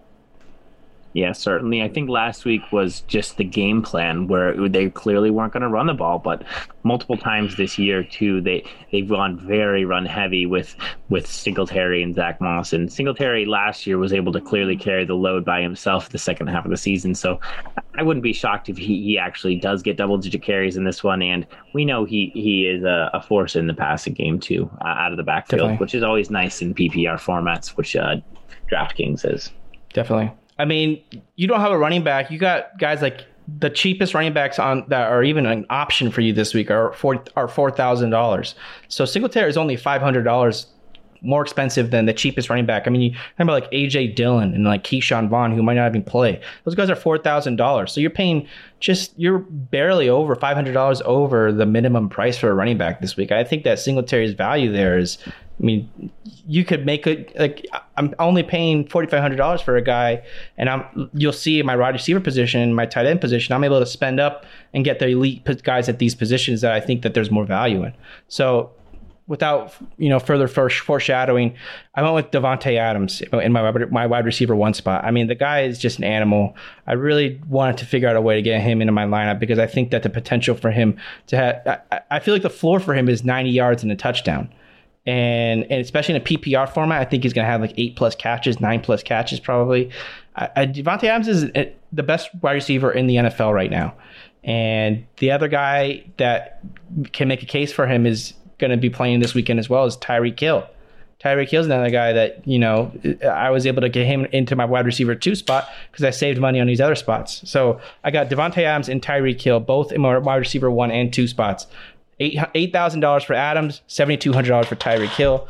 I'd like the opportunity to basically have the two best receivers, two of the probably the best three receivers that you could possibly pick this week in my wide receivers wide receiver spots. In both absolute touchdown monsters too. So big playability, red zone ability. I mean, how can you not like having Davante Adams and Tyreek Hill in your lineup? Yeah, I'm jealous. I, I don't have Tyreek Hill, but I do have Adams, so he's my number one guy. Okay. Uh, I love the matchup. You know, Tampa Bay, they're fantastic on the ground, not great through the air. And the Packers have Aaron Rodgers, so clearly they don't mind leaning on the passing game uh, in, in a situation like this. And Adams is going to be the number one target. Rodgers really is just already picked him for his Valentine this year, and uh, he's just going to force feed him the ball. Definitely. All right, who, who else do you have in know wide receiver spots? So my wide receiver two spot is actually uh, Chris Godwin. Uh, I like Godwin a lot because of his volume. He's he's had actually a few drops uh, recently. I think five in the playoffs, which is really unlike unlike him. him. Yes, he has dealt with some finger issues. He broke a finger earlier this year and played a few games with pins in his hand. So maybe he's still feeling some after effects from that. But out of the the wide receivers on the team, I think he's most in sync with Brady in terms of the route running and the target target tree. Um, he consistently gets high levels of targets no matter yeah. what the game script is because of the type of routes he runs. He's really just kind of the safety blanket, but occasionally he does go long too, so he does provide some touchdown upside. So wide receiver two for only 5400. I'm pretty happy with Chris Godwin there. Yeah, I went with Godwin in my wide receiver 3 spot because for all the reasons you're talking about, I mean, he's elite route runner, someone who is probably the best route runner in the NFL. And he has an opportunity this week to get a little bit of an added workload, especially with Antonio Brown and his injury. He's not going to be playing in the game. So Antonio Brown was a guy that a lot of people were targeting, possibly for the DF, DFS lamps this week. But with him gone, you give a little bit of a boost to guys like Chris Godwin, Mike Evans, and even Scotty Miller. So that's something you also have to consider. Um, and like I said with Brady, I think that if Green Bay uh, like anticipated, gets out to an early lead, which Green Bay, like I said, is inclined to do a lot this year. I think that throwing the ball is going to be critical for Tampa Bay to get back into the ball game. I think Brady looks Godwin's way a lot, and and like you said, it's not like him to be dropping passes. I don't think that continues. I think it was more of kind of a fluke thing. And I, Godwin's one of the elite receivers for just fifty four hundred dollars. I mean, the guy's not that. He was last year. He was the number one fantasy receiver in the league, and uh, a guy with just incredible talent. Someone who could really make a statement of a game. He's a he's an impending free agent. If he has a big game in this conference final matchup, you'll get you, he's gonna he's in store for a big payday either way. But I mean, if he really showed what he shows what he can do in this game, it could be in like millions and millions of dollars added to what he eventually signs for. Yeah, else did you go with wide Godwin's a- receiver? yeah, Godwin's a great wide receiver three option for you. For me, at wide receiver three, uh, I'm going with John Brown. So a guy you foreshadowed in terms of your your best bets that you like him to go over the yardage and uh, the, the the touchdown. Yeah. So him as my wide receiver three. I'm also playing off of uh, the fact that I have Josh Allen as my quarterback. So the correlation factor there. If Allen does well and um, you know, then John Brown should as well. Uh, hopefully, he can pick up some yardage. Uh, that Diggs, uh, maybe the Kansas City Chiefs try to shut down Diggs, shade Tyrann Mathieu his side, shut him down a bit, and that that will leave a lot of uh, openings for John Brown. So, you know, a guy who whose nickname is John Smokey Brown, you know, because he he's just an absolute, um, you know, speed runner and can easily break one deep at any point. So, you know, I love having those deep ball guys as my uh, as my cheap options they can they can certainly make their their value with just one play. Certainly. All right, who'd you go with at tight end? At tight end, you know, it's it's the easiest pick of the week. It, it's an absolute lock, and it's my guy Travis Kelce. Uh, yeah. he's got the best matchup of any position, and he's by far just the the easiest uh, easiest option as a lock. You know, the other tight ends on the slate. Robert Tonyan is a bit questionable. He's kind of a touchdown or bust, and you know, I you don't need Dawson Knox. You can't rely on that at all, and I couldn't even tell you who Green Bay's tight end is. So I'm not Yeah, Green you- Bay. Um, Tampa Sorry Bay. about that. Tampa Bay's Brate. tight end, Brate's yeah. actually kind of an option. Gronkowski and Brate uh, get similar workloads um, over the last few weeks. Brate, I think, had eight targets last week. So Brate's a guy that could be a reasonable value well, I for, th- for Tampa Bay.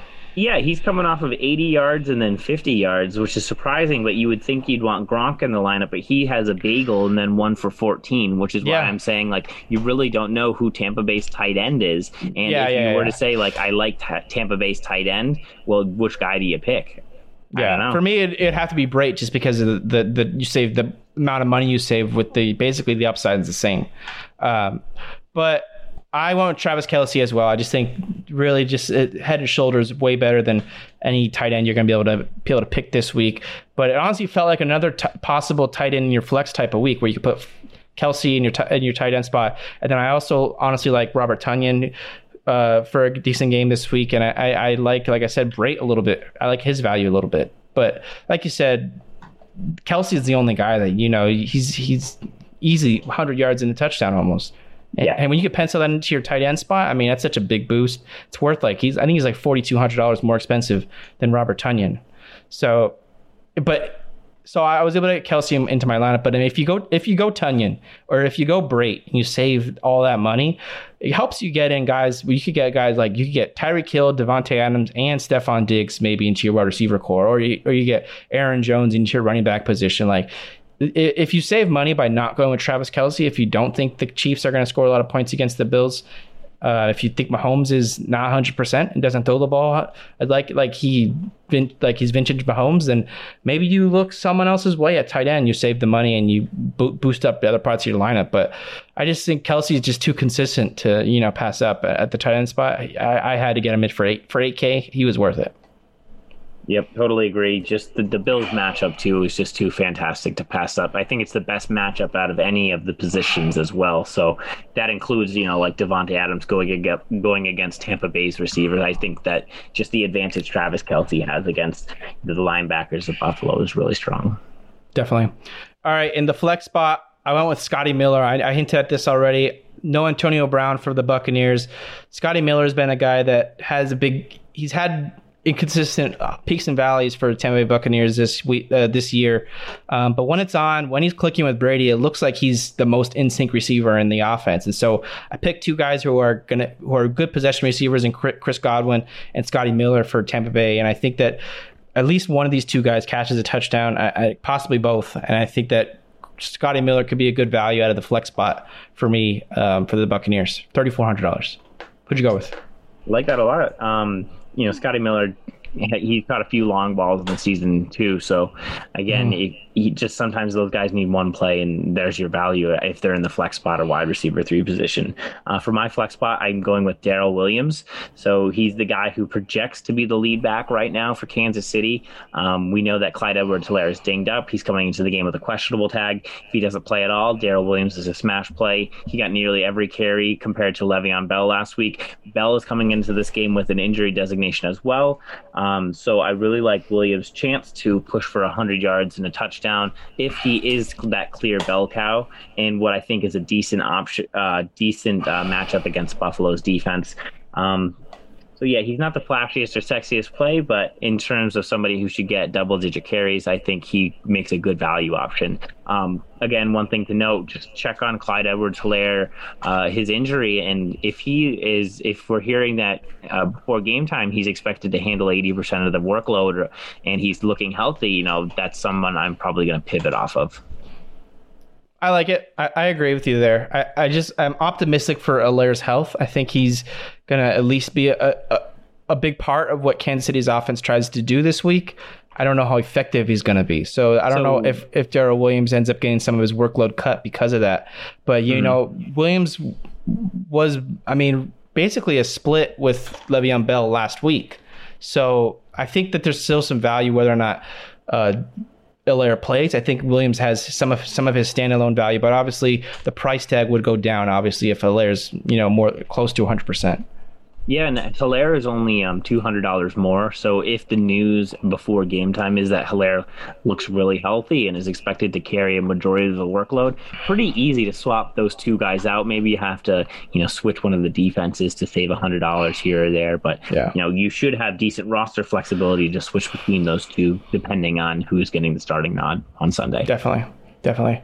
All right, rolling into the defensive position. I went with the cheapest defense, honestly, the twenty-seven hundred dollar but Tampa Bay Buccaneers, and I have two reasons here. I mean, every offense that's left is really good. Every team has a good offense, and so there's really no good matchup here left. And I went with the most talented defense in Tampa Bay Buccaneers. The Green Bay Packers have the most talented offense, but the best defense that's left is the Buccaneers defense. You saw how effective they were last week against uh, New Orleans.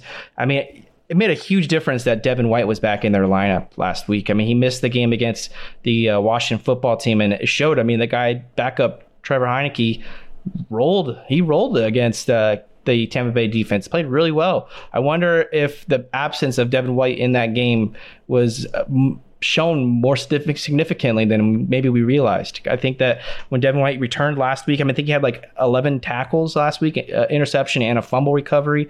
Guy was all over the football field. I think he's yep. if if but if uh, Tampa Bay beats Green Bay, I think we're going to be talking about Devin White uh, and, and a big player too that he came up with in this game. Yeah, I think for Tampa Bay to beat Green Bay, uh, we talked about the game script is going to have to be, you know, a nice defensive performance from Tampa Bay. And So if you think that that's a possible game script where, you know, for this team to win, the defense needs to play well, I don't think we're saying that about any of the, the other three teams, but we are saying that about Tampa Bay, and they are the most talented defense, you know, with all the guys we, we've already listed off. And last week they created four turnovers and so for dfs the, the turnover creation is is wildly important. And in team that creates a lot of quarterback pressure that that often leads to turnovers. So definitely a great opportunity. You know taking the rams last week didn't exactly pay off. So you know we're going to double down on the strategy and hopefully uh, it turns around this week. Yeah you want buccaneers as well Yep, one, one for the same thing, one for the cheap guy. I don't know how you talent. pick your defense. I don't know how you pick your defense this week. I mean, really, it's a coin flip, and I just went with the cheapest option and the most talented option. I think so. Uh, uh, that was my reasoning, and really, you can make a case. A coin. It's a coin flip for any of these defenses. You you could get lucky with another one.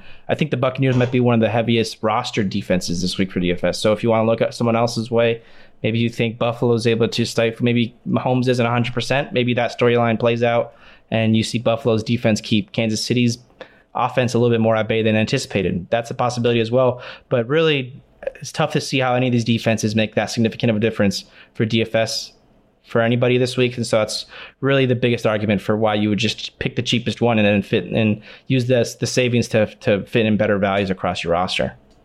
Right. Yeah. Just just like all four quarterbacks, we we think are probably going to do pretty well.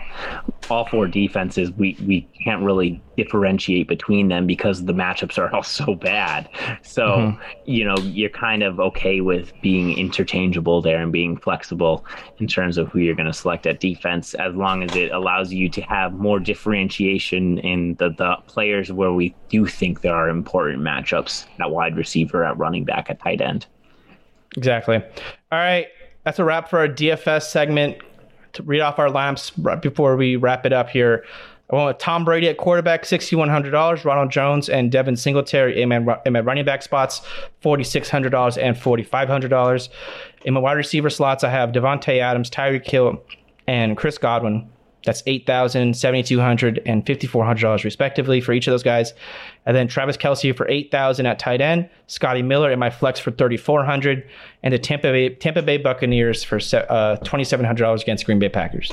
Right off yours, Connor. Are you sure that's under 50 grand, Ben? I don't know how you got Davante Adams, Tyreek Hill, and Travis Kelce all into the same lineup, man. You you pulled some and magic a, out there. A hundred dollar savings too. Hundred dollar savings. well, you can kick that back my way. Who'd you go? So with? for my lineup, uh, I had Josh Allen at quarterback, uh, Leonard Fournette at running back one, Devin Singletary at running back two, Davante Adams heading off my wide receiver corps. Then I have Chris Godwin, wide receiver two, John Brown, and then at tight end I have Travis Kelce. In the flex, the running back Darrel Williams, and at defense I have the Tampa Bay Buccaneers. Yeah, I like it, Connor. I think we got some good picks for people this week. And remember, I mean, there's there's not that many options for you this week, so I think that targeting some of the guys, I mean, really, there's not really many other selections to to highlight besides the ones that we already have. I think that we have some money some money lineups and some guys that are going to hit it big this week. Absolutely. You know, last week the the strategy for the two tight end system, if you if you had like Kelce and Andrews, it probably paid off, and I could see that working again for for Kelce and like Tonyan or something. So definitely a, a few different ways to play around, but I love our lineups, and it smells like some cash this weekend for us. All right, buddy, I like it. I think we're I'm excited for what we have going um, for us this week. I think we're going to start for some exciting football. I'm I'm just I can't wait for this for these quarterback matchups. Brady Rodgers, Allen Mahomes, the, the the past versus the future of the NFL. Really, I mean, Rodgers and Brady have been intertwined with the skeleton of the NFL for so long now, and then Mahomes and Allen are, are the future of the league. So, just two matchups that play perfectly into what the NFL need needed this year. What just the difficulty with the, the TV ratings and the COVID pandemic situation. The season really needed this type of finish where you're you're you're getting the teams and the narratives that you really want you really want down the stretch. I, think we have an overall theme for this episode, and that's the past versus the future when you talk about these two football games. But then you also talk about the fact that we had a, a, a past president and a new president. And so, you know, the, all the talking points, there you go. Yep. All right, buddy. So um, I mentioned that uh, I really enjoyed the Amanda Gorman speech at the Joe Biden inauguration. So uh, she, she, a bit one of her uh, her quotes was that the hill we climb. That that's going to be the, the the the battle between these underdogs for Brady and Allen. I think that they they got hills to climb. They got these elite teams they're going to be facing off against. Can the the Tom Brady led Tampa Bay Buccaneers defense uh, stifle Green Bay's just long enough so Tom Brady and his offense can operate and and overcome the hill that is the the Green Bay Packers historically elite offense. And then you got the questions with J- uh, Josh Allen climbing the hill, trying to overcome the Super Bowl champions and what the basically the favorites everybody had coming into the season. I think Josh Allen's trying to put a damper on some of those expectations. So the hill they climb. Amanda Gorman, really, really good speech. I liked it, and uh, tried to find some way to try to relate it to the closing of the podcast. I love it. All right, buddy. That's it for episode 62 of our conference championship weekend analysis. Really enjoyed this one, Connor. Uh, looking forward to this week's slate of games and uh, what we have going forward for the Super Bowl week. We'll try to do probably two podcasts uh, before the Super Bowl, and we'll, we'll get some analysis and, uh, and some prop bets and maybe some year long look aheads and, and, look backs and what we uh, were able to accomplish this year on Vicious Talk and, and all things analysis. Thanks, buddy. Thanks, Ben. All right, everybody Remember to please uh, subscribe to All Things Analysis on our social media platforms. We're on Facebook, Instagram, Twitter uh, YouTube, LinkedIn, allthingsanalysis.com. You can subscribe on our website there. You're, you're doing a, a real good job on our Instagram page. We have uh, some really good stuff going on there. We're able to DM fans and people about questions for DFS. We get all kinds of that kind of stuff, and we get comments on our, our power rankings and our, our analysis for what we've been able to put out for all things analysis. And I think that if you, if you if nothing else, just go ahead, please follow in, uh, us on Instagram, ATA All Things Analysis on Instagram. We're doing a really good job there.